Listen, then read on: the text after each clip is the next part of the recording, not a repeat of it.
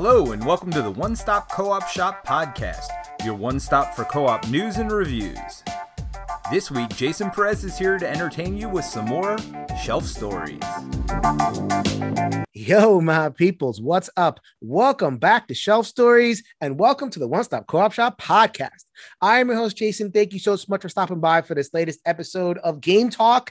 A unique episode this time. This will not be a game review.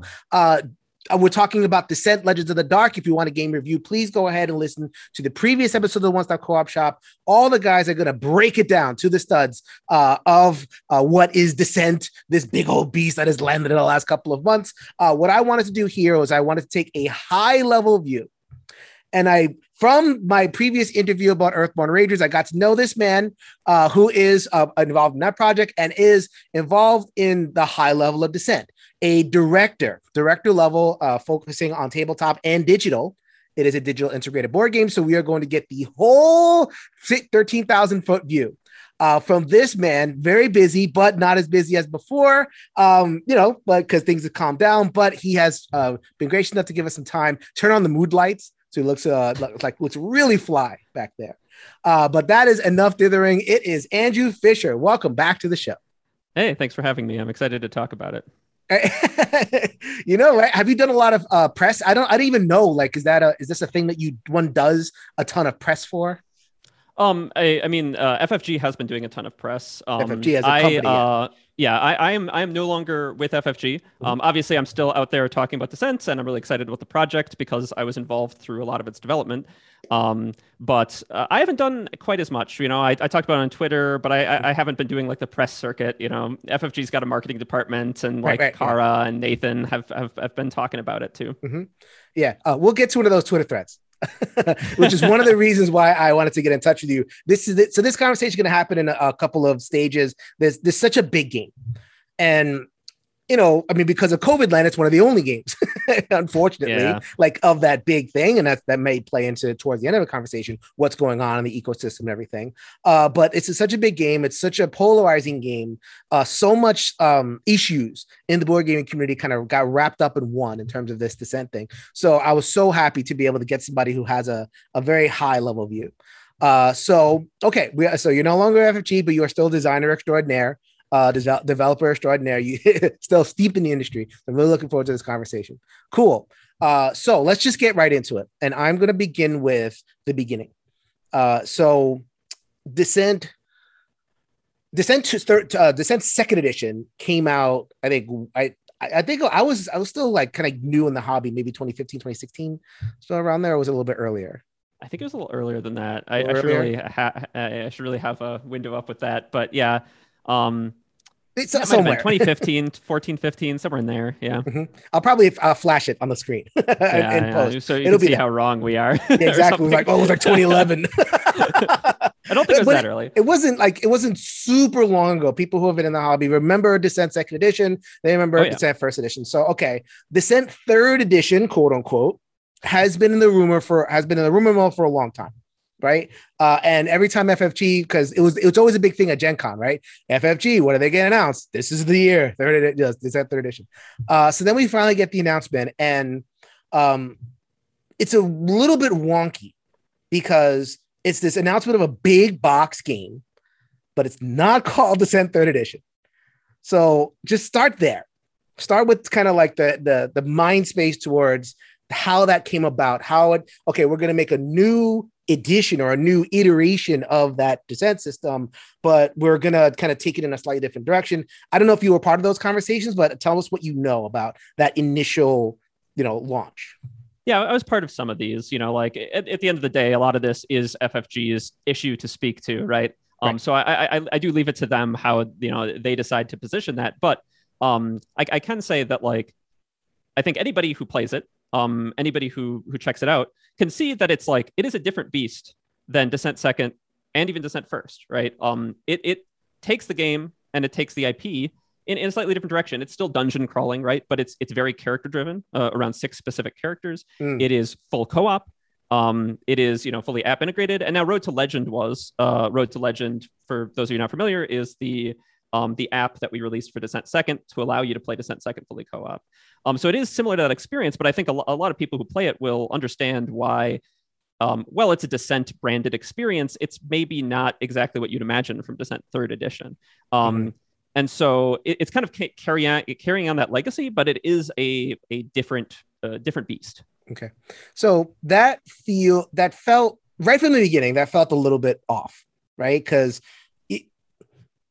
big box of adventure minis, first edition, big box of adventure minis, second edition, big box of it, third edition. and so, like, you know, after As was like, no, no, no, it's different. And it felt just from the very beginning, just from the very announcement that, you know, it's almost like, you know, the, the company was telling us what this was and you know we, we don't like that. Like if we see something we want to be able to say you know this is the third we've been talking about this for years. Why isn't this this? So i mean i think and you tell me if i'm wrong um but on, on my end kind of looking at the reaction that like just from the very beginning this was like oh what's what's what's this? I mean what I, how is this not a third edition? It's a big box full of minis. Why am i being told something different? I feel like i'm being gaslit a little bit. Do you understand no, I mean, that reaction yeah, no, I mean, I don't think you're wrong, as evidenced by the reaction, right? Uh, like, um, it like th- there was some confusion. Also, you know, it, it FFG we, we, drip fed out information on it, right? Like, you know, just started with a box tease and then just like right. you know a very short trailer, right? right. The, box the tease, is... third edition, the trailer, third edition.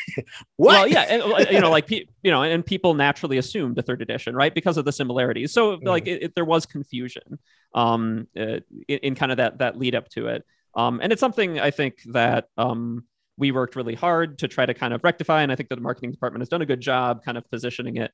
Um, but it did take some time to kind of like work through that. And I, I, do think you're right that like there was a lot of confusion about what exactly right. is this thing and, and why is it different. Right.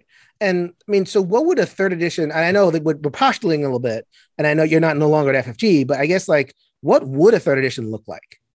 You know, if it's yeah, not I, this I, I mean, I, I, I can't I, I can't say specifically, you know, like, right. but like just um, in general, like, well, like, you know, if, I, if we eventually got, because we might get this N3E at some point, mm-hmm. uh, yeah. you know, I'm looking at the, the Arkham Horror line, right? So like you have Arkham Horror first edition, second edition, and then it took like a, a half left turn with Eldritch.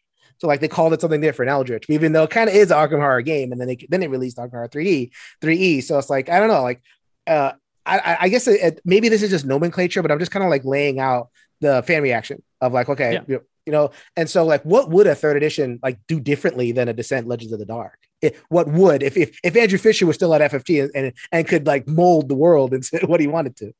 Well uh, i mean like to slightly dodge the question with a slightly different question is like what is a third edition right? Um yeah.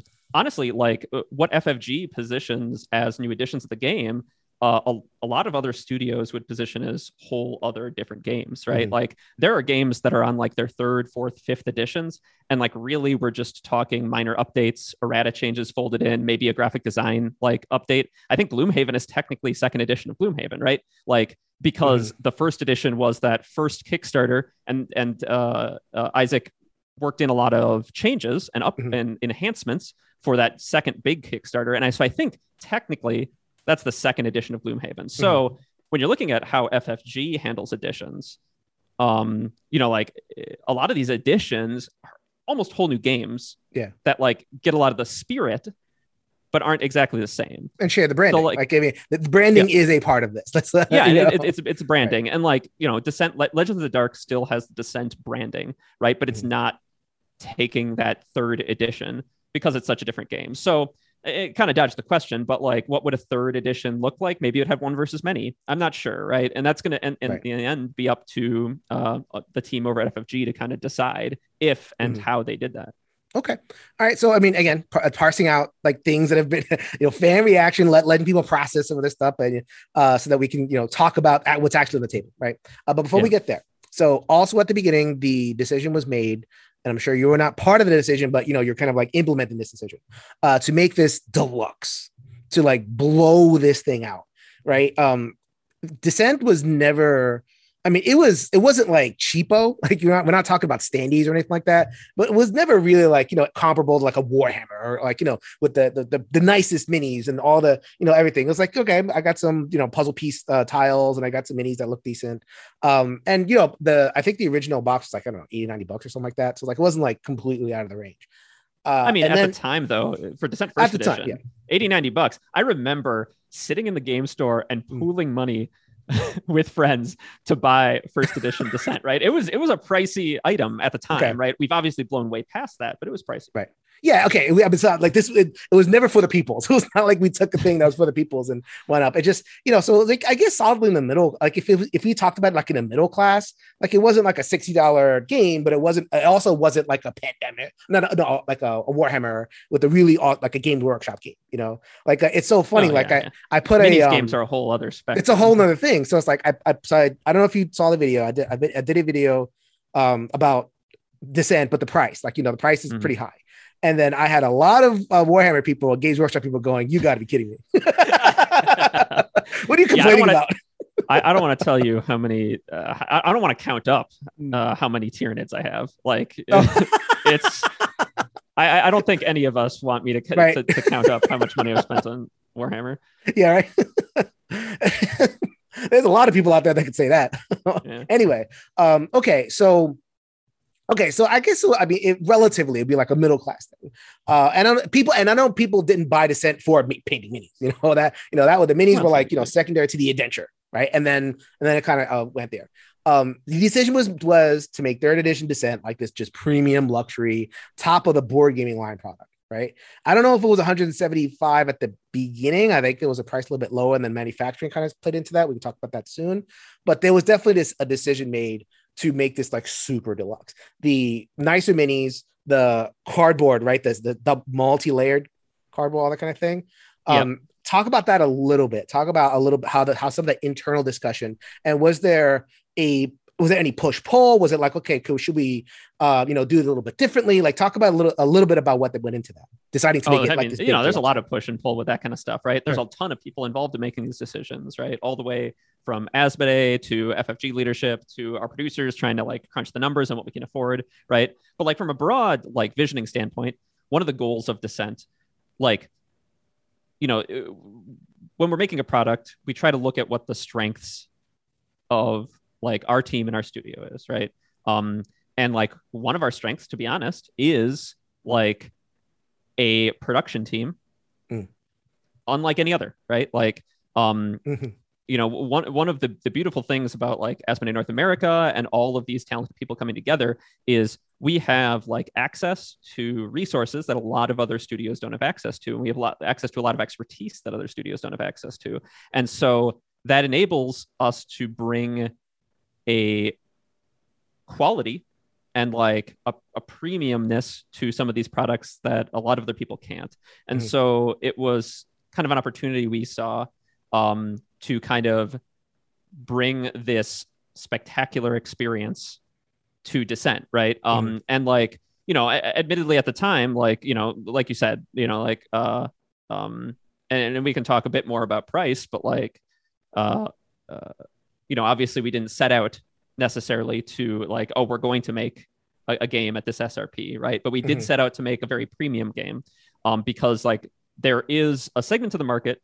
Eh, there are people out there who want a really premium experience, want to like you know, like there is kind of that toy factor and that wow factor of like, you know, you see Descent on the table, it is awesome. I love mm-hmm. setting up that game.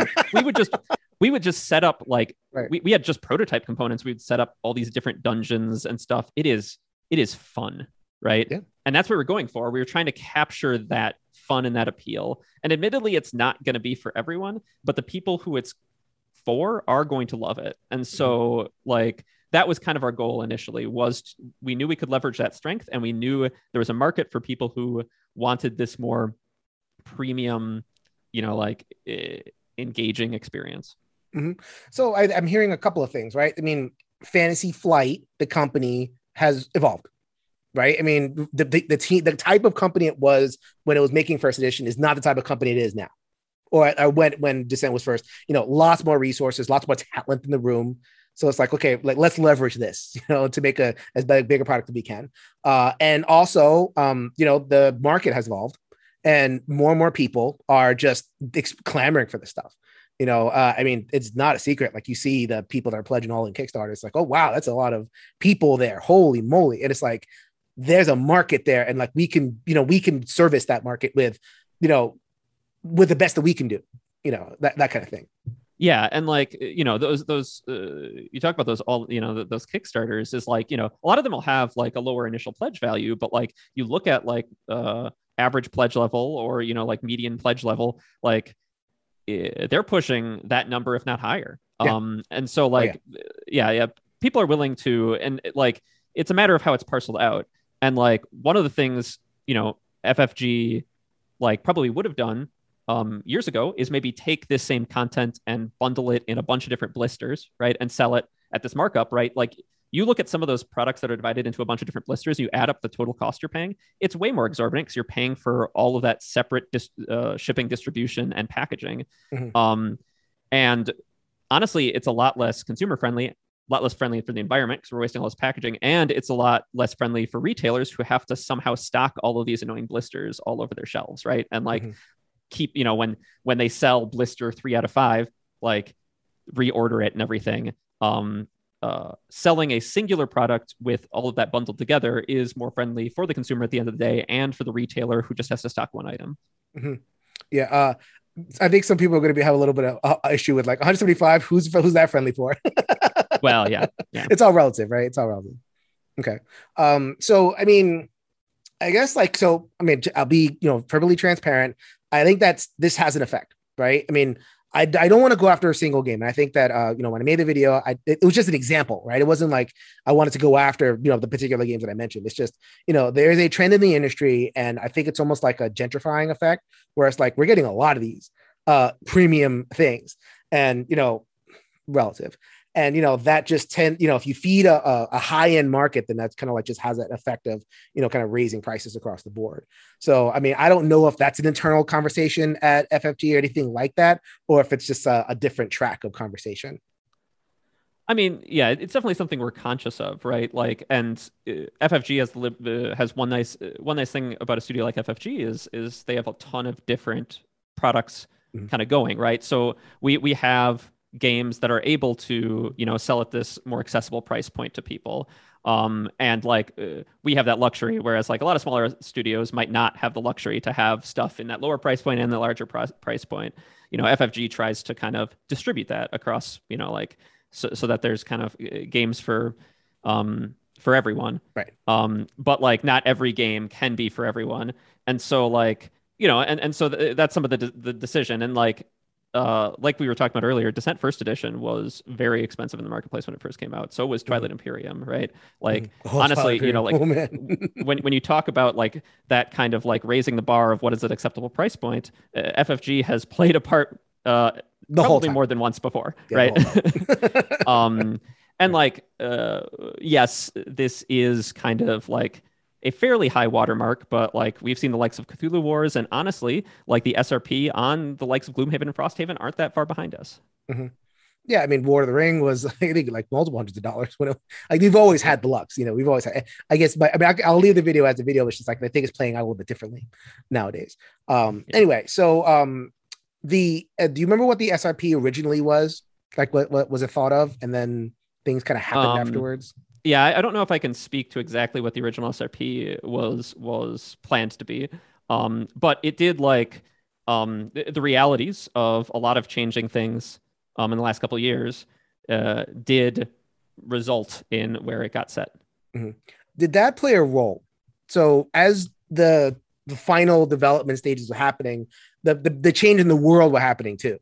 Like, and we people could read the tea leaves and say, okay, we're you know materials are going to get a little bit more scarce, shipping is going to get a little bit more of pain in the butt. Um, so, is there a moment where it's like, okay, we're on this track of making this deluxe game, but prices are going to like super high, and and I'm and our SRP is going to be go go up. Uh, is there a, a, conversation that happens in the dev team that says, okay, do we need to go in a different direction with some materials? Do we need to, you know, kind of, you know, change this or do this in order to adjust the price, or is it like we're just going to make the game and then charge whatever we got to charge? Like, which what what is the approach there? Well, so like uh, when a game's originally concepted, we budget out a speculative budget at that point, right? Um, and then we kind of rebudget throughout the process to kind of make sure that it's still something that's going to be is, is, is not going to lose the company money. Um, right. uh, um, and we're going to be able to sell at a given SRP, right? And we we kind of test that throughout. Um, the challenge is when costs of goods start rising during development. And mm-hmm. Descent had a couple challenges. So, like, obviously, we didn't see coronavirus coming, you know, like, um, but like, honestly, this has been a problem before that. Um, I don't know if you're familiar with, uh, I think it's called Operation National Sword or no. Um, wow. This was, I think it's 2016. Um, Chinese uh, recycling law. Yeah, so, yeah, that I know, um, yeah. Yep, yep. So, so China used to import all sorts of garbage from the rest of the world to recycle um, to create materials.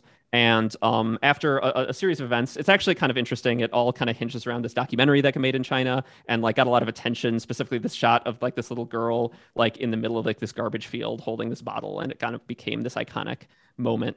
Um, so anyway, they like we're um, taking the world's garbage. What are we doing? Type thing. Yeah, like you know, mm-hmm. like we are uh, the world's garbage heap, right? And so it like really garnered public attention.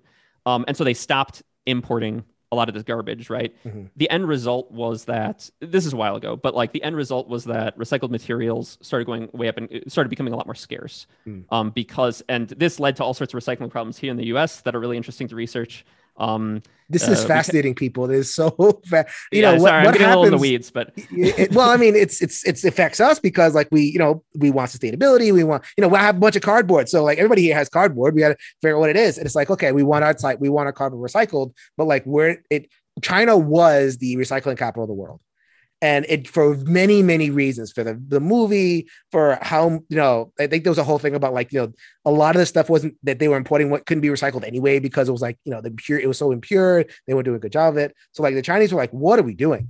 And like there was so many like recycle companies and cardboard companies and glass bottlers that were just stuck with all this stuff now and what do we do with it? And you know, so like there was a whole big kind of rumble, like away under the surface, things that people don't have no idea but yeah. it has an effect. It had an effect on you guys. Yeah, I mean, well, it has an effect on the U.S. right now, where right. like a bunch of stuff that you think you're recycling isn't actually going anywhere. It's it, most of it's going to the dumb people. Sorry. but back to back to games, the right. end result back then was that materials got way more expensive. Um, and so we saw this kind of inflating cost, and so we we saw this like curve going up, right? Mm. Um, and so it was something we tried to predict for. Like uh, our producers, as they did budgets, would factor in a certain amount of climb, especially on plastic costs were going up a lot. Um, and Descent uses a harder plastic than we've ever used in a board game before, which you know also complicated matters. Um, but uh, so, but we didn't see coronavirus coming, obviously, and so we have these already inflating costs along with uh, increased cost of materials and freight and everything else caused by the pandemic. Mm-hmm. And um, earlier on in the game, when you have these kind of things, you're trying to predict for these kind of things. You can make more fundamental changes. You can really cut scope and everything. Mm-hmm. Later on, you get like more and more committed to what the game is and what the experience you're offering is. And so when when these kind of changes, when really dramatic changes happen really late in the game, there's not a lot of choice in the matter, right? right. Um, to to not like lose money.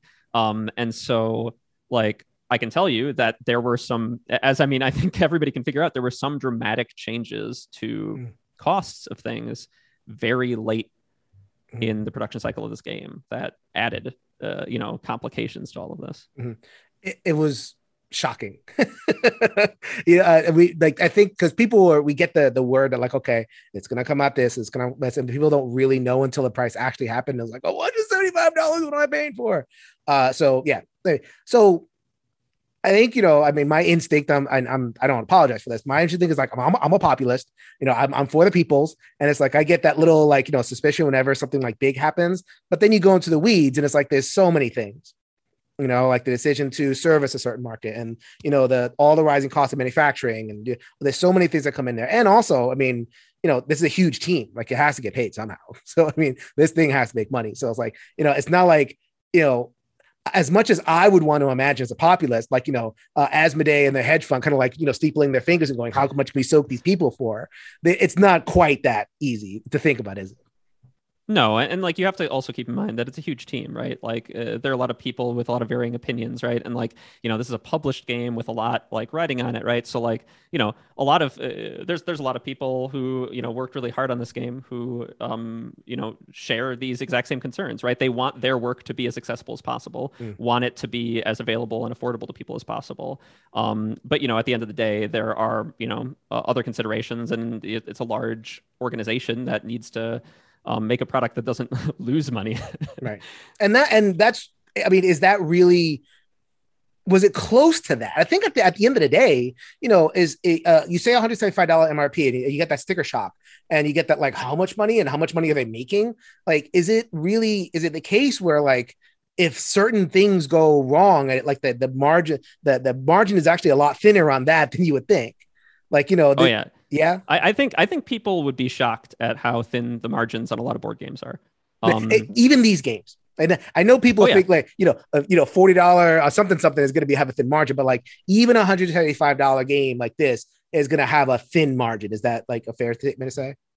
Yeah, it, it, like and a lot of a lot of big Kickstarters actually lose the creators' monies at, at the end of the day, um, and like and it's even more complicated by the fact that um, uh, so like I, I, kind of alluded this into the, the Twitter thread that that had you messaging me, but mm-hmm. um, so there's a difference between selling through like distribution networks and selling direct, um, like or via Kickstarter, right? So like like pre-order if, on the web store would be direct. Yeah, exactly. Yeah, yeah. Mm-hmm. Pre-order on web store would be direct. Uh, you you put in the order, like we the game studio just ship you the game we right. keep almost all the money except for processing fees and shipping and stuff. Um, or like Kickstarter, you know, Kickstarter takes a fee, but otherwise all the money goes to the creators. So like, you know, um, uh, Earthborne Rangers, the games I've, I've, been working on, like, you know, we're selling direct to people through Kickstarter and then through our website. Right. Um, but a game like Descent is distributed. Um, and so that go that means that the the company sells to a distributor. That distributor then contacts uh, FLGS's friendly local gaming stores and sells to them. Both times there is a discount. Right. So, you know, I, I, can't speak to exact numbers, but the discount given to distributors is significant. Oh, we, um, we had a we had a person uh, the previous episode to this one is gonna have we're gonna break down the cost of the distributor and the wholesaler and all that stuff. Oh yeah, perfect. Yeah, yeah. Mm-hmm. So uh, you know, this is like a, a, companion piece to that the previous one. Yeah, yeah, mm-hmm. you can go listen to that episode. So it, it, it is it is significant um uh, that the, the cost that is going there, but the the benefit is that you know um, some of the money is then going to these local gaming stores which support i mean obviously during uh, coronavirus uh, not that useful to all of us but you know uh, assuming we can get everybody vaccinated and right. like actually see the world again um, we're going to be really glad to have them because they're this great source of community um, and like are really valuable to the hobby and so mm-hmm. and like and then by extension distributors really valuable to them because like uh game store owners don't want to have to order every single game. Right. It's a one-stop like, shop to order a lot of stuff. Yeah. Yeah. Like otherwise you have to employ like a full-time person, maybe more to order, constantly keep up with the industry and order all your games. Um, so, uh, so yeah, so, so a game like Descent is going to be distributed. All of FFG's games are going to be distributed. Whereas a game like Earthborne Rangers, the, the other game I'm working on, we get to sell direct, which means that we can kind of change the math on how we're spending money and like um you know like afford different things right? Um and so like that factors big into the cost. Um you know like a lot of these big kickstarter games that are selling and are this point of price comparison are selling direct and can afford to spend a bit more or shave the srp a little bit. Um, if descent were like only distributing during kickstarter its srp would not be as high as it is. Right. Um, but that's supporting these other parts of the chain and these other parts of the industry Mm-hmm. Okay. Uh, so I mean, this that's how we got to at least the what it what it is like in terms of like that deluxe vision, right? I mean, there's so much that goes into deluxe vision. It's and, and so here we go, right? I mean, so the word is out. The you know the F15 the, the team that you're directing has your specs, right? And now go design this thing. and, okay, so then a couple of things uh, went into the des- into um, the design. So like the three terrain, right? Talk a little bit about the decision to go that particular route because it's gotten that one's gotten mixed reviews, mm-hmm. right? Because it, it, whenever you do 3D terrain in a board game, you know, it, it causes some it, difficulty at the table, right? So it's like I'm trying to reach below something, and you know, it, it's a very, it's kind of a physical, kinetic difficulty for some folks. It's it's a some people love putting it together, some people hate putting hate. it together. like, well, we did I, we did yeah. test assemblies where we would like just give the punch board to a random employee and be like, try to assemble this, try to assemble this without guidelines at all, and like you know, uh, that well, the well went through oh, there was an iteration of the well that was all circular, oh, and like uh, Adam Baker, our uh, um, technical editor, I'm pretty sure wanted to throw that thing across a room as he tried to assemble it. So we we, we got redesigned. Uh-huh. Anyway, the, the 3D terrain actually right. came apart. Uh, about earlier in development, Nathan Hajek was working on the initial design of the game, and um, at that point, it had kind of the more like modular tiles that weren't as like painted art, were instead textured, and so you can kind of assemble things. Um, but we were kind of doing like an overlay type system at the time.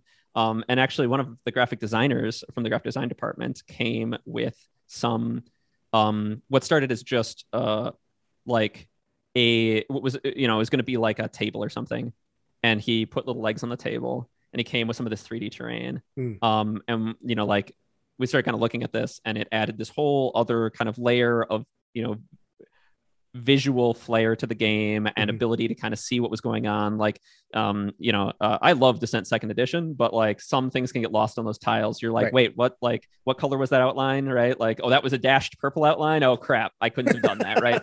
Like right. there was no ambiguity here. You could see everything and it was very cool. Mm-hmm. um and the kind of verticality of the map spawned from that because we were kind of looking for now that we're doing this um, and what it enabled us to do it, it enabled us to create some like more well people ex- playtest uh, players expected more kind of verisimilitude to the representation on the table now right because their other terrain is 3d so mm-hmm. like a like oh this is raised up they're like well why isn't it raised up you know like and so okay. So um, like if you raise the table, us- why didn't I raise the bookshelf? Or like there's all sorts of other things like stairs.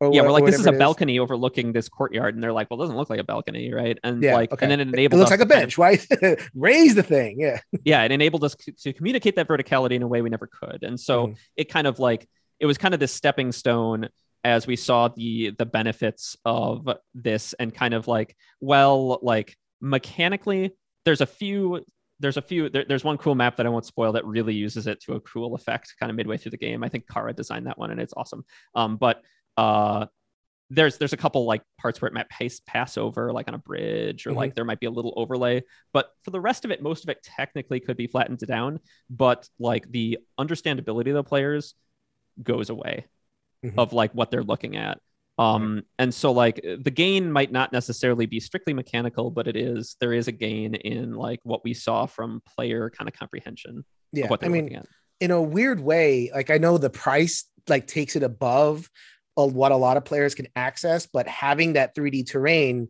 like if you can if you somehow get into the game more players will play it more players will understand it. More players will like you don't have to explain dotted line circle you know wavy line. You don't have to explain that like it's, it's all there. So it's like you, have made like you know it's it's a shame that it has to come in that deluxe package but the benefits of it are still if you, you know if you're you buy this game and you're playing it with your children they can just walk in and play.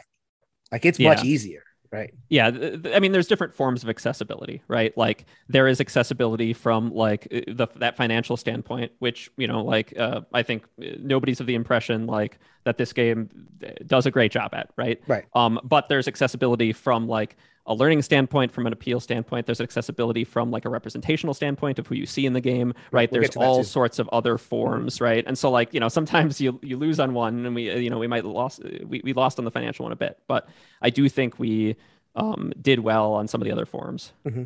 Yeah. So the so uh, I mean, when you hear that, when you hear like people are having a hard time kind of putting it together, or you're having a hard time, like, okay, well, this is, you know, they just did that to goose the cost or whatever it is. I mean, do you have, do you just kind of like filter that out in the general mental, like, okay, people complaining and it's the internet, or is it like, huh, we could have done something better there?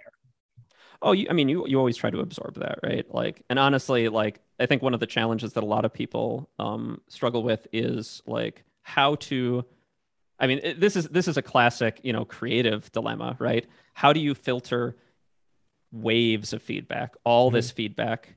How do you filter out the comments? Like, how do you get the gold out of the chat with the weed out of the chaff? Uh, the weed out of the chaff. metaphors Yeah. but yeah, how do you, how Um, do you uh, pan the gold from the dirt? because it can Yeah, be really hard to read. You know, like uh, the internet's not known for uh, um, being super kind a lot of the Yeah. time, Or and so brevity. it- yeah, It- and, and so it can be really hard, right? And so Right. like it's a learned skill to learn how to like be able to go out there, read feedback, um, potentially engage with the community, and like take away just to figure out what feedback is valuable and what is not valuable feedback and distill that and learn from it but i can guarantee you like um, everybody at ffg is reading the comments you know um, to, to some degree or another Mm-hmm. Hi, right? FFG, like, if you're listening to this, how you doing? yeah, Sorry, yeah, I, I blew you guys up in the last video. oh yeah, i mean you know, if anybody else from FG wants to come on the show and talk about some of this stuff, please come on in. Uh, my door is wide open. It's great. I mean, you know, they like they, you know, uh, pe- people blow up, uh, you know, various games for various reasons, and Mhm. so like you, you try to learn from it, right? And like I said, like you know, it's a big team. Not everybody agrees, right? There are there are definitely members of the team who, you know, probably, you know, uh, definitely listen to these like complaints and like feel them 110% with all of the consumers, right? Right. Like um it's you know, like it's it's a large team with a lot of different opinions. Okay, all right, so that was 3D terrain. Uh, it, for the most part, the in terms of the accessibility, the pop, it, it accomplished a lot of what he wanted to accomplish. That there. Yeah, Okay. I, I think so. I, I think like we're we're very happy with it. Great. Okay, uh, so a couple more aspects. Uh, the art. Mhm. Lots of comments about the art. Uh, different direction, right? Uh, different direction. Um, I mean, talk a little bit, but I mean, okay. So you talked about how this was a little bit of a turn in terms of like the first edition, the second edition. I mean, uh, the art seemed to signal that this was a different game, just visually, the characters and the style and that kind of stuff. Was that intentional? Uh, or, or what was the mindset in terms of taking the art in the direction in which you did?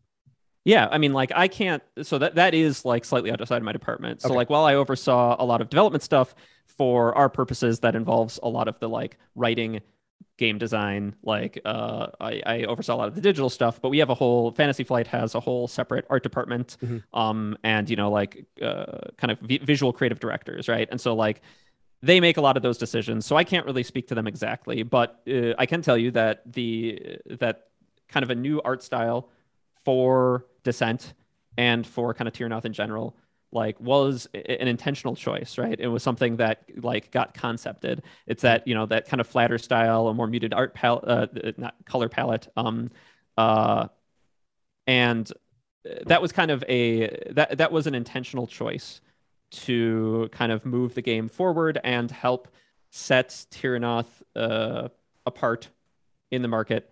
Um, like I know, you know, people can wax poetic about a lot of the old Descent art, but I can think of uh, quite a few hero pieces that like I don't think I- I Rose-colored don't glasses, people. I do not Yeah. miss that at all. there's some like uh, there's some amazing art back there but there's also some bad art and like there's also some um frankly like what's the right term? Um not uh, some of that art is not a great look Right. you know? And like we wanted to move forward from some of that and like set kind of a bold new style that when people saw it they they knew it was descent um and so that was some of the goal in it. Uh, like i said uh, at the end of the day, a lot of that was on the creative team, and like I'm sure that they can, uh, people from those Sure. teams can speak to it better than I can. but it but it was discussed like over multiple levels. Like the new, we're, we're taking this in, in a new direction. Like we're we're Yeah, I going, mean, like, we're uh, going to make this look different. If we're going to carry the Descent brand forward, we can kind of ch- mix up the brand a little bit with this new style. That was uh, uh, agreed upon across multiple.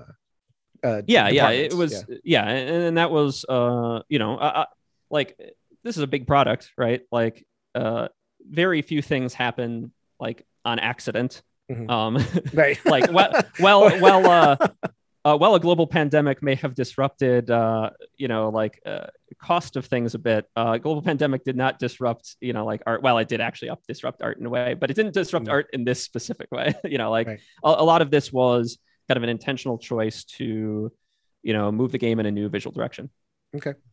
Uh let's see what are some of the other complaints about hmm, what am i thinking of that people are complaining about just bring, anything bring me on to air complaints. and I don't even work for them. So like, you know, poor Chris Gerber, head of studio, is going to watch this and be like, "What is Fischer doing?"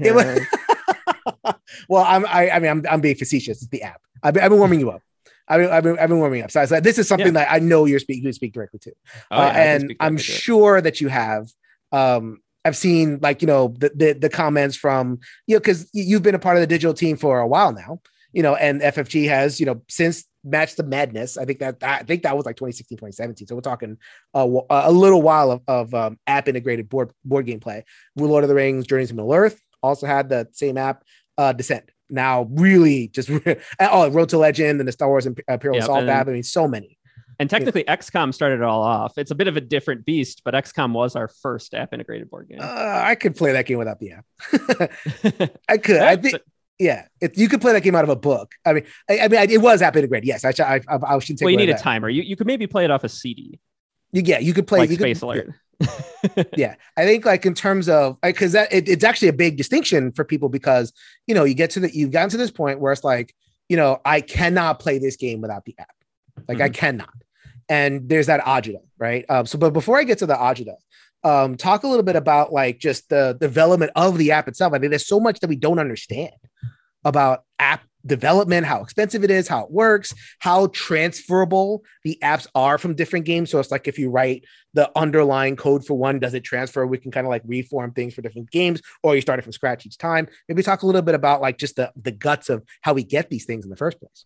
Yeah, kind of the the engine. So like we we we use Unity for development. Um, the the kind of app integrated game engines that started with Mansions of Madness um, it was actually funny. Uh, I believe Road to Legend actually came out right before Mansions, but mm. it was actually a derivation. Mansions was the the creation of this engine, and then we adapted it to to Descent.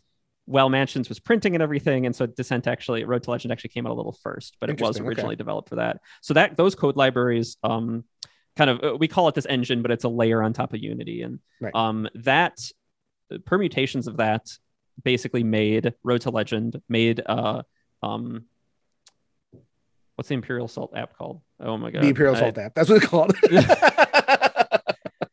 Rebel uh, oh anyway, the Imperial Assault app, um, and then uh Journeys Middle Earth, um, all kind of were permutations of that engine. Journeys Middle Earth probably saw the largest change of it because it came uh, uh Mark Jones our uh, uh wrote a bunch of procedural generation stuff for all the maps. And so that that saw the creation of this whole procedural engine on top of it. But uh, it was creaking. It was creaking long before Journeys to Middle Earth, and Journeys of Middle Earth, like, uh, it was bursting at the seams. And mm-hmm. so we kind of needed a redo. And so we did on Descent. So Descent uses, um, it still uses Unity, but it otherwise it's an entire kind of fresh retake on this.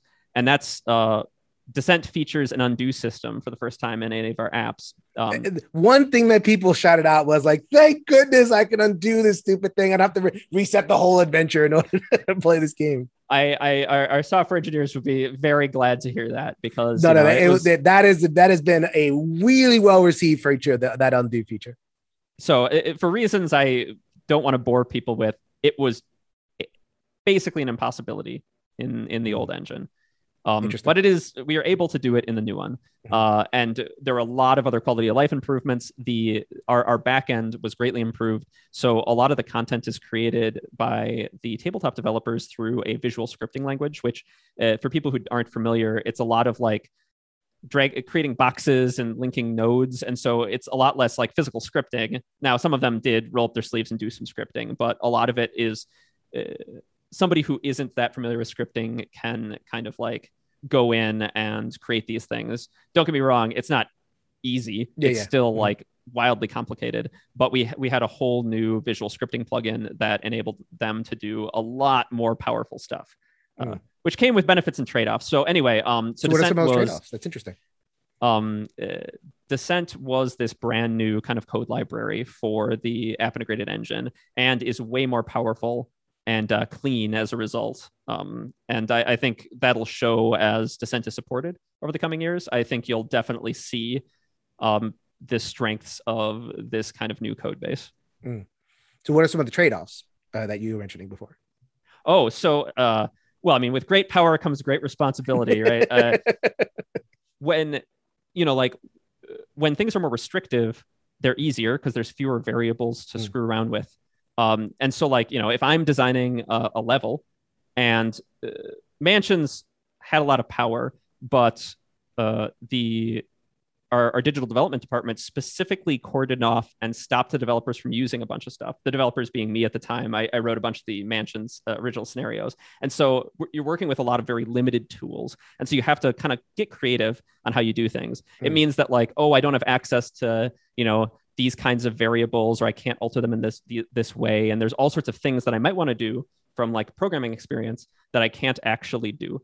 But as a result, there's a lot fewer ways for me to hang myself or right. for me to, uh, or, and just a lot fewer things for me to have to fill in, right? Like now, uh, Descents is maximum power, right? Like the developers can do all sorts of custom things, which I think people will see as they play through these various quests there's a lot of like different custom interactions that developers can create. But when you're a developer, now you have like all these different variables that you have to like make sure are all correct, you know, fill in every time you create it, make sure they're all correct, and like all sorts of opportunities for bugs to crop up and stuff. Mm. So you have a lot more power, but you also have a lot more opportunity for uh, stuff that needs to get QA'd out. And so a- as a result, uh, it can make it, it gives, it allows us to create cooler things, but mm-hmm. makes creating it a lot more labor intensive. Mm-hmm. So uh, we'll get to the creation of cooler things. That's that's the next one uh, uh, uh, in a in a bit. But like like this was a new thing, and so what new things like uh, Andrew um, Navaro talked spoke, spoke about this in the previous episode that we did together, like alluding to the cost. Like people just don't realize how expensive these things are. So then, like, how does that work in with the pricing? Is that what is that one of those things where, I mean, it's it's almost impossible to like pay for it with one product so to speak? Is that kind of what we're talking about here? Like it's possible, like you, you make it, but then it, you you have it in mind that has to be multiple games or have to be subsidizing it from like other areas. Or the, is that the kind of thing we're talking about here? Oh yeah, yeah. Like uh, the the cost of this kind of digital development. So like video games get away with it because of volume of sales. Mm-hmm. They sell way more copies than board games sell. Like right. even the best selling board game you know, like doesn't hold a you know a, a candle to like uh, is that the phrase? It, it, can't compare to like Fortnite, right? Uh, right? Obviously, that's a big one, but like even if you look at like even indie studios on Steam and yeah. their numbers compared to board game numbers, they're not yeah. incredibly like, comparable. A, a Steam game will be selling like 100,000 copies, and it's like, all right, you know that that that was okay, and then in board gaming, it's like, oh my god, 100,000 copies, that's amazing.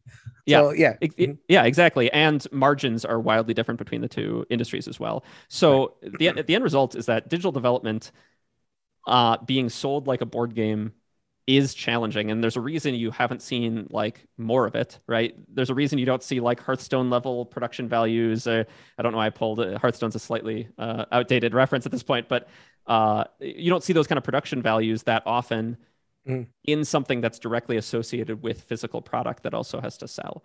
And mm. so fantasy a place like Fantasy Flight will rely on like, you know, the game line kind of slowly subsidizing all of the costs of this team. Mm-hmm. Uh, because like yes th- they're still working on the game and still supporting the game but there's a big upfront cost right they were working uh, i think we started on that descent engine the, the engine that would fuel descent you know, like years ago, right? Like mm-hmm. it was, it's been, it was a long time uh, that ar- that architecture was first being built. Mm-hmm. Yeah. So I, so we're, it's a huge undertaking, and in terms of like, you know, this isn't the same thing as Candy Crush, where it's like you know we could sell it at three dollars. Like I mean, there's a whole lot of money there, and it's it's across multiple products that this thing is going to get paid for. So uh, just kind of helping people understand that and it adds a whole separate layer of QA too. That's one thing. Like board game testers, uh, our our, our our our board game testers do give us a lot of quality feedback on the app, right? That we use, but like software QA and like game QA are very different disciplines. Right. You can't expect somebody who's going to give great feedback on like competitive LCG balance to also be able to figure out weird software QA bugs about like hitting the same button 20 times in a row, right? Things like mm-hmm. that. And so, you know, we have to pay for all that QA. Like software development is like this whole other beast. Mm-hmm. Okay. Uh, so I think that sorry to hit you with the criticism, man, but it's a good way to kind of think through it. Uh, hope you get it. Um, so I think there's two main ones uh, that come up. So the first one I actually felt, and I felt it more in Lord of the Rings Journeys than anything, and it's kind of kind of my difficulty with the game overall. I definitely felt like that. I feel like there's a balance between how much am I paying attention to the app and how much am I paying attention to the board right? And for me, I felt like Lord of the Rings Journeys kind of drifted my attention a little bit further into the app. There was a lot that was in that was tracked in the app. So like a lot of gamers will say, I just want my app to keep track of stuff and let mm-hmm. me free be free to like do that. But that's a it's a sci- it's an art more than a science because like you know you say like okay tracking well um now game stuff is getting it floating in there. It's hard to tell kind of the difference, right? So I guess like you know a, do you think of it that way or does the team think of it that way in terms of attention like how much do we want the players to pay attention to the app versus the board and how did that play out in descent yeah absolutely that is something that developers think about a lot um, I think that we we struck a balance we really liked back in Mansions of Madness, um, with the exception of like maybe the puzzles, which were kind of this holdover oh, from first edition. Um, the puzzles, oh my god! Oh, I'm, I'm like I'm I'm pretty sure uh, the uh, interactive departments, the software developers would feel the same way. Uh, though they uh, were fun to work on. They're the whole separate, you know, you had to design a whole separate mobile game that plays inside of mansions. I really, do, uh, sorry, a total tangent, but let me get it off my chest. Like I would be like the low intelligence, like gun toting guy. Uh, and then I would get like an intelligence puzzle and I don't get like one like, move. Yeah. Why people don't just want to give this off to the scientist? He's in the third room. He's not in the third room. He's sitting right next to me. You do it. Oh God, I, sorry. I, I mean, I like them as like a creative outlet for you know that action point sync, but they, as far as like attention to the app goes, in that conversation, they maybe yeah. were, but otherwise, we liked the balance mansion that struck a lot. Um, Journeys had a bit more text. Uh, that mm-hmm. drew people into the app a little more. Descent definitely leans more app heavy. And mm-hmm. to your point, it's an art more than a science. I think I talked a bit about this. I did a GDC talk uh, on kind of a postmortem of Mansions of Madness for people who are curious. To, yeah, you sure. have to put up with me umming and eyeing through the whole thing because I'm not much of a public speaker, but doing I, great I do, so far, my friend. but I, I, so I talk about it a bit there about striking that balance. Um, it's at the end of the day, it's it is more of an art and it is kind of personal preference and it is up to the game, but it's very easy the digital side can be very tempting mm-hmm. um, because some of its the strengths of the, the, digital side are its ability to hide information from the players, which is really appealing for creating surprising narrative. And the one of the one of the other big strengths is hiding complexity, is the ability to do very kind of complex, interesting things that a board game couldn't do without being just burdensome. Mm-hmm and so there's this temptation to kind of use it for a lot of those things. And so i think descent cleaves more towards using the app than our past games have but the trade-off there is it gets to do a lot more exciting things than our past game have. And there's a lot of like cool progression and stuff that is handled for you by the app. So is more approachable from like a learning standpoint but also uh, deeper. And so yeah so so it, it's it's definitely something um, the developers think a lot about. I think an interesting more micro example is the attack sequence. Mm-hmm. uh, i think this was a, a victory for how we interact with the app. Um, we one of the things we, we try to do th- that moment how much of the game is in the app and how much is outside is a little less important than this thing in the talk I call interfacing, which is the time that you are inputting data into the app and the time the app is inputting outputting data back to you. Mm-hmm. Those are the times that feel burdensome to people because you have somebody staring at a screen and everybody else is waiting for them. Mm-hmm. So we try to find ways to break the system into the two halves of the game in ways that reduce interfacing and make interfacing as seamless as possible. So things like the dialogue uh, the, the interfacing is pretty heavy there because somebody has to sit there and read it. So like in that place, you know, the interfacing is a, a, a, bit more aggressive and in your face. But on something like the attack, you can see a lot of complexity and interesting interactions on your board and how it interacts with the dice and allows you to like, you know, change things around and do complex, cool things and have your little engine. But at the end of the day, what you're actually inputting to the app is very simple, mm-hmm. right? It's an end result, just like a, a, basically a number slider and maybe a condition. And then the app does all sorts of complex things with the weapon part that you've equipped in the app and like is able to do all this interesting stuff. But and then it outputs a simple result that tells you like how you know what happens to the monster and maybe a, an instruction or two to do on the board. Mm-hmm. So there we have all this cool complexity on your board, all this cool complexity in the app, but your actual time spent with it is is very simple. And so I think there is a really good example of a victory in like you know, and this is something that Nathan and Kara spent all sorts of time trying different versions of, you know, like finding cool combat systems, but realizing that the interfacing is just too high Mhm. and, you know, iterating on and iterating on. And they, they came to this one, which I think was a, a big success. And I think the places people feel the app more are when that interfacing is a bit more heavy. And like I said, like I think you know dialogue is one of those and you know spending time in town and in the crafting system can be another and that's Mhm. a trade-off that we choose to have benefits that we wouldn't be able to have otherwise So then, I mean, okay, so the dialogue and town stuff, that's not adventuring, right? And I don't think Yep. when people sit down and descend, you know, most people, I don't think, I think they're there to like, don't chuck dice and, you know, have the exciting part with the monsters. Um, I think so that you could think of it in terms of like time, like, okay, I'm spending the X amount of time here, I'm spending the Y amount of time here, that equals 100 or whatever. Or you can think about it in terms of like exciting moments, like how much of how much of the excitement you know the the dice roll and the the door opening and the you know so uh, is there did do you feel like you've kind of gave that had a good um, balance there and do you feel like players are going to be excited in terms of like okay when the, the exciting moments are going to happen on the table people th- this isn't just an app type thing Yeah, I mean, like, admittedly, one of the most exciting moments in a com- very combat focused game like this is the the hit, right? Like, Right. you know, did I get him?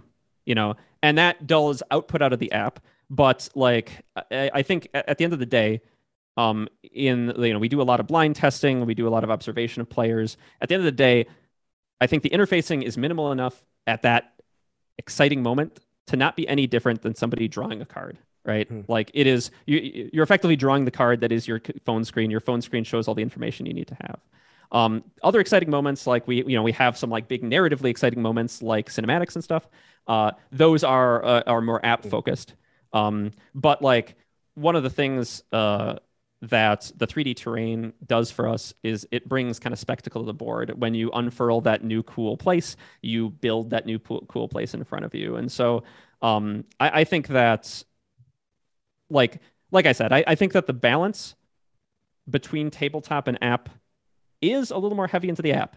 And you know, there are people out there who don't enjoy apps and games, and that's fine, right? That is like, you know, there there are a ton of other games that don't use apps that like you know like our goal is not to bring apps to every board game our goal is to like make this one unique experience and it's not going to be for everybody but it is for some people Mhm. and like and so uh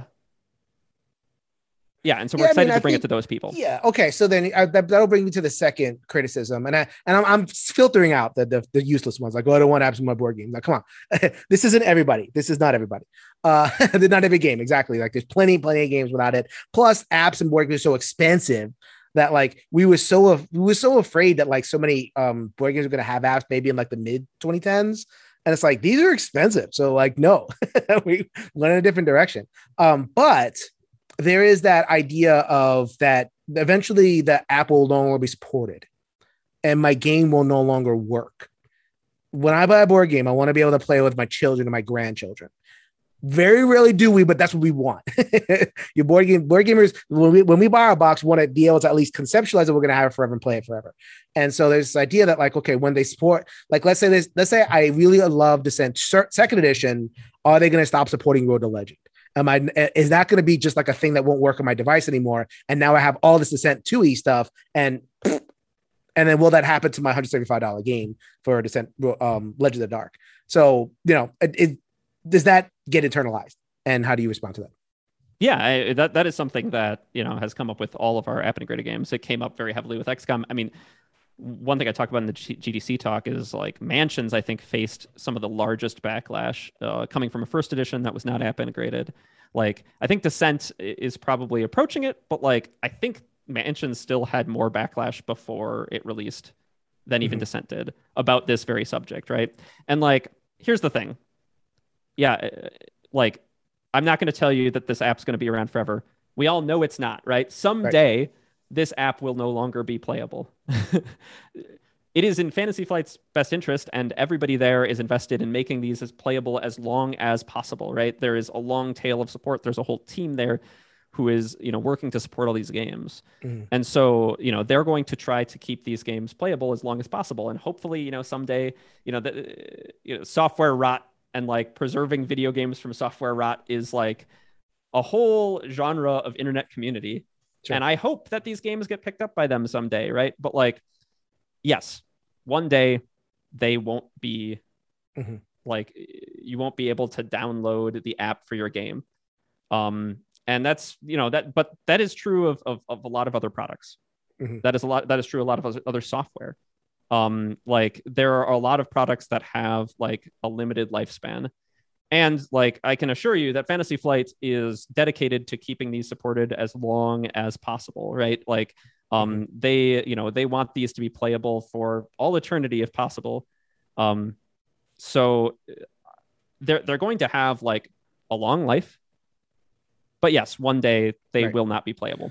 I mean, I guess it goes into, uh, and this is a little bit more of a sophisticated version of the critique of like a planned obsolescence type deal, where it's like, okay, I'm going to hook you into something, and but this something has an expiration date, and you know we can monkey with that expiration date. So it's like you know Apple gets in trouble with this a lot of like you know you know uh, new iPhones every year, new iOS every year. How how much length you know do you really have with the battery? So like that thing's to let you know run out way sooner than you really wanted to, so you got to buy the new thing. So then you know you look at an app integrated game, and it bec- it's it can become a lever to kind of get people hooked into that planned obsolescence thing. So it's like, okay, I'm gonna I'm gonna play Descent, uh, Legends of the Dark, I'm gonna play it for five years, and then oh my god, that they have you know, six new products. Uh, this one no longer works. I'm gonna have to get pushed to the sixth new product. I know that's a little bit cynical, but like that's playing into you know what people are thinking when it comes to this like new front, this new scary frontier of app integration. So no, it will not run out like in six months. But there's a larger thing and it is these kind of things do happen in like other fields of text. It's like it's not just like well we're going to support it as long as possible there's this like planned aspect to it. I'm going to get pushed to another product and i'm going to spend more because i can no longer play the previous thing. So i mean i don't i, I know you can't like speak to that whole thing but just uh, I, I guess i almost wanted to just verbalize it and get some like musings. Yeah no i mean like uh, I, I totally hear that right? Like in, in a world where you know like you're you know what, what device was it the other day? I was using some device and you know you kind of have the suspicion like did they plan this? And have to buy a new one? Uh, right. you know yeah I, I totally I, I feel that. Mhm. um i mean like the best i can do is is assure you that like i'm not i'm not with ffg anymore. So like i could just Right. you know blow them up if i wanted to. But uh, the fact of the matter is that nobody there is interested in that. And I think that's what people want to know. Like at the end of the Yeah. day, you can tell us that, you know, the intention is that there's a team there that is hearing people and cares about that and will work to give this thing as long a life as humanly possible. oh yeah like That a, sh- a- yeah. th- there is a, a portion of the um the interactive team just dedicated to support on our games um like i, I don't know when exactly the last patch was but like we are still actively supporting road to legend right like um uh, the descent second app you know like and ongoing they will Mhm. they are continuing to support the descent second app and have interest in keeping it alive as long as physically possible like if plan apps uh, if this fear were like you know this would be a perfect time to kill road to legend to send people to legend of the dark but that's Right, not what they want yeah. to do right like mm-hmm. people like descent second is an awesome game there's a ton of awesome product for it right just a There's so ludicrous much. amount of So product much, for it yeah. right like and we want people to keep playing that we want people to keep loving descent second edition Sure. it is not dead and like you know they are going to ke- like you know it- it's funny because you know this is you're gonna get my slight rant here but like people you know like these same people who are worried about like the obsolescence of this game or it dying as soon as a new edition of a game is announced they they declare that the old edition is dead No, I'll And throw they- it they away my second edition now. I might as well just throw it all away. Yeah. It's all garbage. second edition is dead Right. no second edition is still a great game i have shelves of it i have every single second of dead product back um back in my basement and like you know road to legend is still a great game and it is still there and like the, it is the goal of fantasy flight to keep it there as long as they possibly can um so I, I can i can guarantee you that there is no planned obs- obsolescence uh in, in any of this the, the, the goal like th- these are all creative people who are just like want to make something unique and interesting Mhm. And like oftentimes unique things are going to have some things in the con, con cons column. They're not going to be perfect for Mhm. everybody, but I think they're going to bring something new. And I I do think that FFG has accomplished something Very with cool. this app integrated game line with that. All right. Uh, so actually, um, I know you've been wanting to talk about this one too because you did the, thread about this, and this links with the app stuff, and it is the scenario design, Mhm. right, and the approach to scenario design. So, um, and this was off of uh, Efka from No Pun Included. Love following his Twitter, where he was ranting about uh, quantity and quality. Right. So, you know, um, the, the idea being like, okay, he doesn't want to be called a content creator because content is about quantity. Quantity is about stuff, just, just, just, stuff, stuff, stuff. And I did an interview on my own show with the Space Diff talking about stuff. I can't stand the term content creator either because of that sense of like, I'm just putting out stuff versus quality. So, you know, quality, whatever that is, it's such a, a, a, a weird thing to define, but like, you know, the idea that it matters what I do and, and, and how cool is it and how interactive is it? How much value does it, does it bring to the person? That matters as opposed to just the stuff. So then in the context, uh, in that context, you responded and it's like you compared, you know, Gloomhaven scenario is 96 versus um Descent, I think it was 16, Yeah, 16 or 18, something like that. Yeah. Okay, in the 16? teens. I think 16. I think it's 16.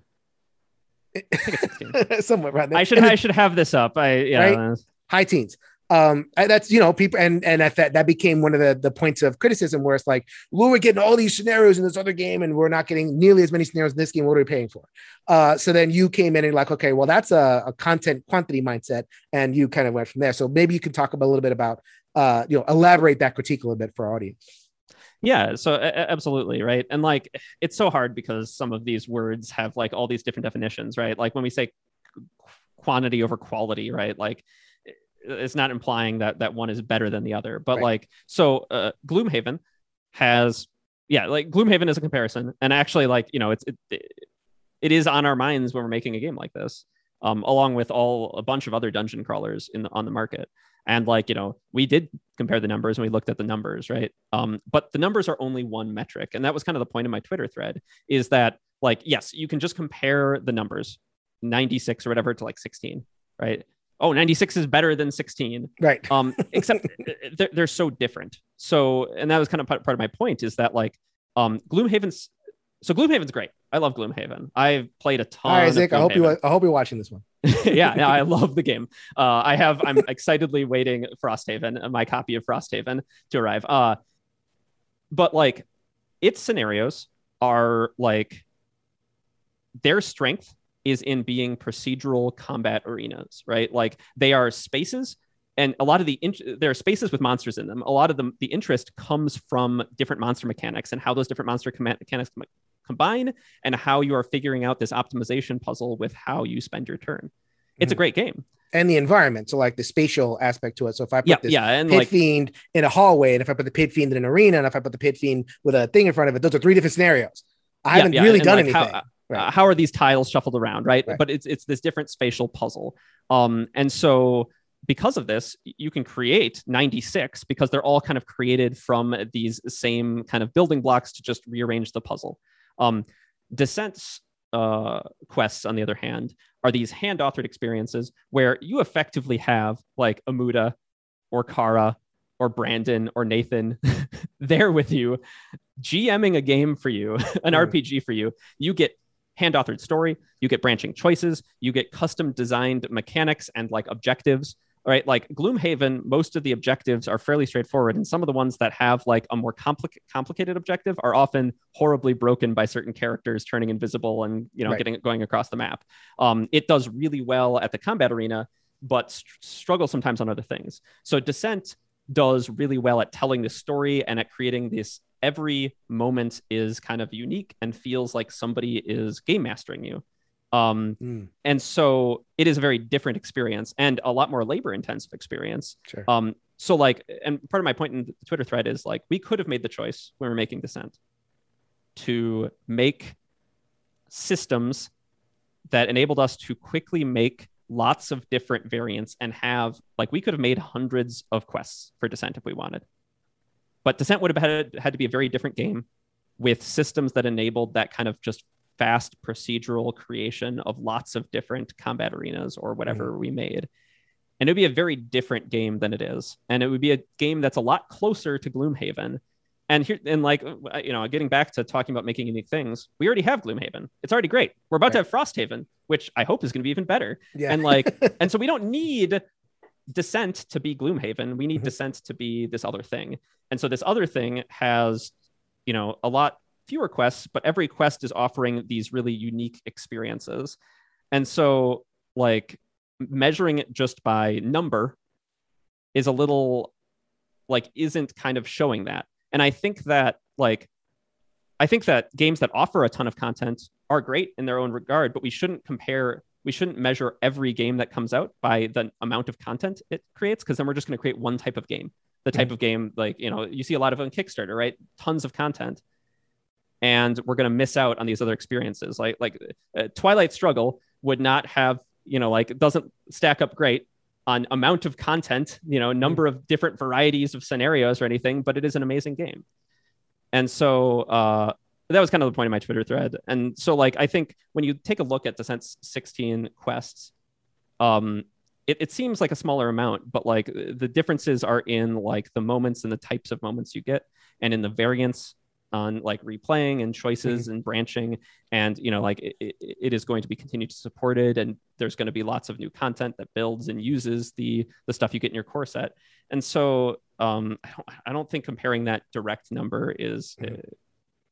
uh, actually that good of a comparison at the end of the day. I mean what you i think what you said which really got me excited was because i'm an old d&d head from that's that's how i really got into the game. So like uh and i and i so many games the adventure games promise uh, a D&D experience on the board, right? And you know, and we what we end up getting is something closer to Gloomhaven. Gloomhaven is um is very good because it leaned in the hardest. It didn't it didn't say. It didn't bother saying that you're going to get this D&D experience on the board. Know, you're going to get like 96 spatial puzzles and you're going to have fun moving through spatial puzzles because you're going to get cool characters and all kind of stuff. We're not, you know, it's not promising, you know, D&D on a board and giving me something else. Like Descent is really trying to give me that. Really trying to like have that app feel like a dungeon master. Um, so I'm I'm cool with that, and I can't I haven't I've not played it, and I'm, I'm I can't wait for that. So I think in terms of the replayability, I think you know that that becomes a word that's thrown around a lot. Replayability. Um, I'm not going to go back and descend and play one through 96 again, or like oh, go through those branches. Will I want to play descent those 16 scenarios again with different characters, and will I get like different experiences, or is it like really, or is it still like a once through? And you know getting like i'm gonna i'm just gonna really enjoy those 16 scenarios i i mean like i think it depends on the player some players are the once through type players right honestly i'm kind of a once through type player i, I play something with a, a wild amount of variance i still only play it once uh, you know, I, I never replayed Mass Effect. Uh, mm. I, I just played my one playthrough. I have my one Shepard, and that's my Shepard, right? Um, and, I have so, Paragon and Renegade Shepard. I was I wasn't oh, gonna yeah. lose out on that. oh, Renegade's so mean though. I couldn't be Renegade. Renegade oh. Shepard's an Renegade Shepard. Well, actually, a total sidebar, but I really want to complain about this. Renegade Shepard, the way they designed that stupid game, and maybe they fixed it with the remake, but like Renegade Shepard, you uh, the choice was always to kill somebody. Like, you know, do you set them free, you kill them. And then by the time you got to the end, Mass Effect of, of three, resolving the thing, everyone's dead. So like you didn't have any choices you anymore. Have no characters. I have no characters left. There's nothing there. I'm doing my Paragon run. And it's like everybody's there, and I'm like, you know, resolving all these storylines. And the, this one, they forgot to replace the characters with other ones. Sorry. no, but I mean, I'm that's my type of game, right? That's my type of game. Uh, yeah. So, and, so some yeah. so some people might not want to replay, but I think others will. Uh, and I, I, there there there is some variance in like how each of these play out. There's like a virtue system the virtue system for each character kind of it, it is a bit like um, Paragon Renegade, but like a lot, a, a, bit more nuanced than that, where it's kind of like these two different identities, right, for every character, and how the different characters mm. swing in their virtues changes the outcome of their story and how their story interacts with other other stories.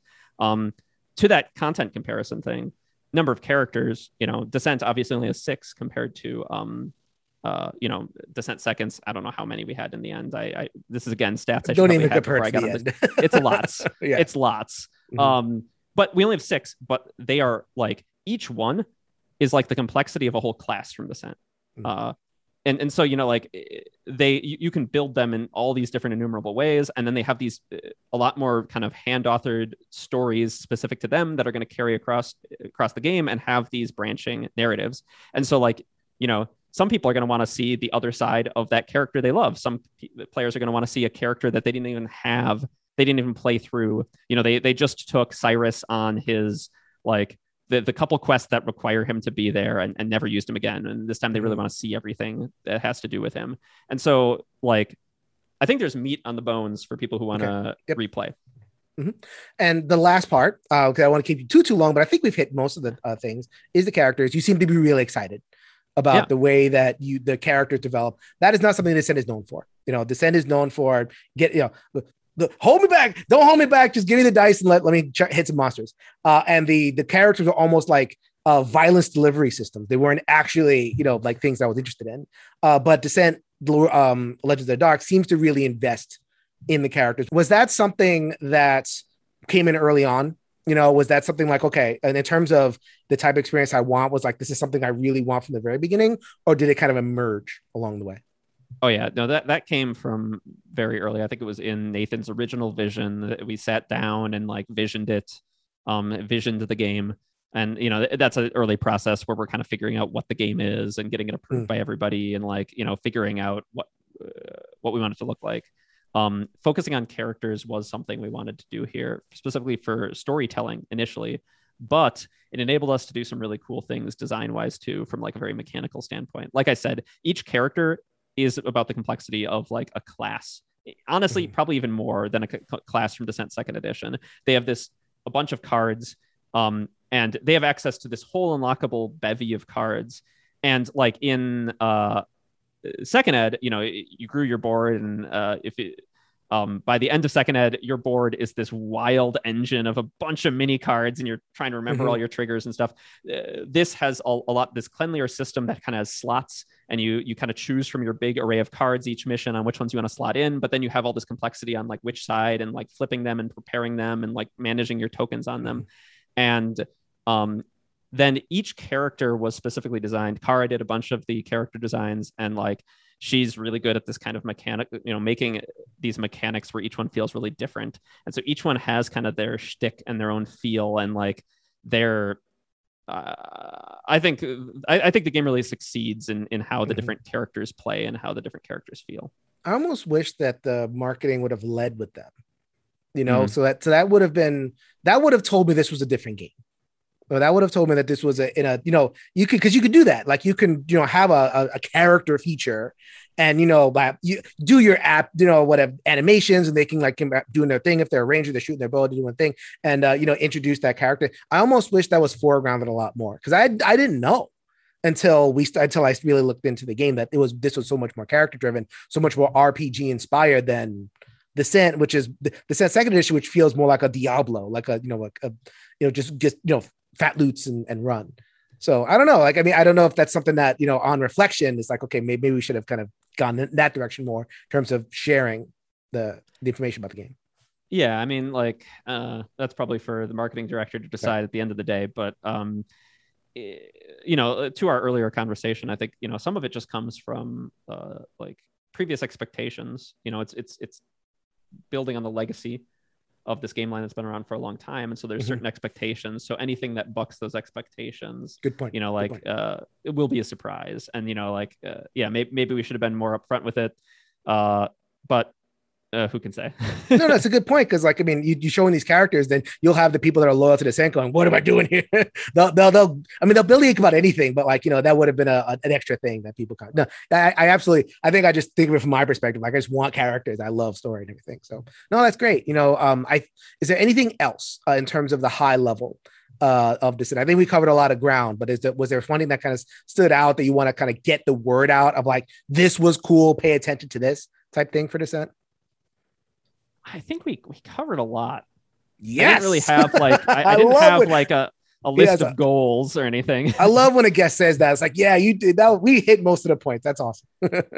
yeah, I, I, think I, you know, like I, I hit on like, I think, uh, you know, I, I think uh, there's a lot of legitimate concerns from from different avenues out there, and and like like I kind of said, you know, it, it's a different take, right? It's trying Mhm. to do something a little bit unique, and um, not just in like the content we're presenting and the type of game we're presenting, but also in how we're presenting it. And so, like you know, like I understand that you know the price point is a big sticking point for people, and I totally like hear that, right? Like it, this isn't as financially accessible a game as other games, and that is Mhm. that sucks. Um, but across the game line, um, you know, uh, Fantasy Flight is known for supporting game lines in a very big way. Mhm. Um, and like across the Descent Second Ed line, you look at all those different products and all those different like blisters and everything else. You know, it really adds up. But you know, the, the burden really adds up across this this larger game line.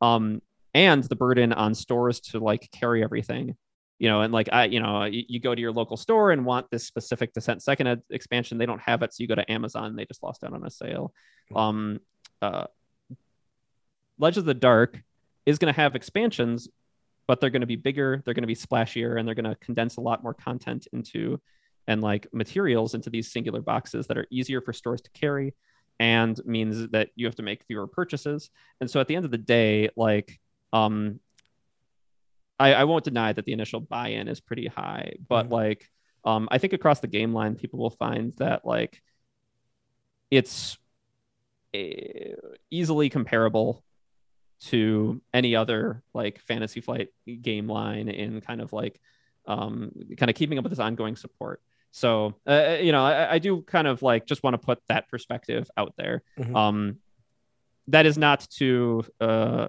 deny the people who have like that concern about that initial buy-in because it is high Mhm. uh, but it is a, a, a consolation at least at the very least, it like it makes me feel better, and I hope it makes a lot of audience members feel better. That a you say that that's a very important note, but b there was like many many different points of decision that you know in terms of the app being you know so costly, and you're trying something with the app, you're trying something unique.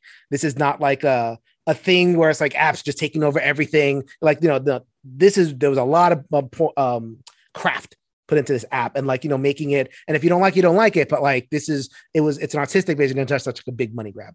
Um you know the scenario design about like the point about accessibility like you know the pop of it is inviting in its own way you know just to kind of go back to that conversation. I mean and so many different other um things that have said you know what? You know we tried our best here. You know i have my feelings about you know uh, d- does that upper tier need to be serviced so much? Uh that's my point but like i mean I, I- there's a this it, I have my point. Like everybody, everybody else is from a different perspective, and they're, they're looking at different things. And at the end of the day, like fantasy, the, you, fantasy fly is doing fantasy fly. Th- th- This is not taking anybody by surprise. I, and I love the point you made before. Like they've been doing this for a long, long time. So it's not like we can like they, they can't change now. It's like they're gonna all of a sudden be a different company. This is just in keeping with what we've been getting from them for years and years. and I, I, I can't speak to all sorts of things coming from the company uh, in specific, but I can tell you that like the the the digital department, the interactive department, is does have cool projects in the future, Mm. but they're not coming for all your board games. Fantasy Flight has tons of not app integrated board games. They're, you know, that Right. like it, it, this is not like this slow takeover or anything. There's lots of traditional board games that will be good till the end of time coming, all sorts of exciting ones, and like ones, uh, you know, like board games at, you know, like more accessible price points and all sorts of stuff. So, um, uh, it, it it is not like a herald. I I, know I- I've seen you know some people like oh this heralds you know what's app integrated next right like Right. um it is not coming for all your board games App It is- integrated pandemic, app integrated ticket to ride, app integrated. well I, I can't yeah. speak for z-man but at least at ffg Okay, so I mean, it's it's funny because it's like you're no longer at FFG, so I kind of like dredged up a bunch of FFG stuff for a little while. yeah, yeah Um, but I'm we're happy to clo- talk. I mean, it's still your baby. you spent a lot Yeah, of oh, time on it, so that's very cool. Um, but we're closing the door on your the chapter of your design life in terms of Fantasy Flight and other things are coming. Is it is it full steam ahead on Earthborne Rangers at this point, or do you have like other stuff hopping in the Piper too? oh yeah i mean like you know we we just came off a successful kickstarter so successful. i am Fantastic. barreling ahead with Earthborne Rangers, but I'll have lots of different projects in, in the future. Uh, you know, you know how the industry is. There's a lot of NDAs and stuff, so you can't talk about a lot of stuff. Mhm. But we just came off Kickstarter, so Earthborne Rangers. Uh, for for people who haven't heard of it, uh, you can check it out. Uh, will be coming out next year, and Mhm. um, that's that's all my attention at the moment. local uh, production has been achieved at least in North America. We're looking at it in uh, EU and all that kind of stuff. So you know, yeah, yeah, definitely Excited those those um, goals have been met. So that's really cool. Uh, Andrew Fischer, thank you so so much for the time, the knowledge, the depth. Uh, you're very thorough. I know self-effacing when it comes to the public speaking, but you did a great job. Uh, I, I, can speak from a lot of my um, my audience. Enjoyed you know the, the design insights that you gave. Enjoyed your updates you know you're very thorough very clear in terms of like explaining stuff with our rangers and here uh, you know amazing job so thank you so much for joining the show yeah yeah thanks for having me it's fun to talk you can change your mind you can change the world people so until next time play everybody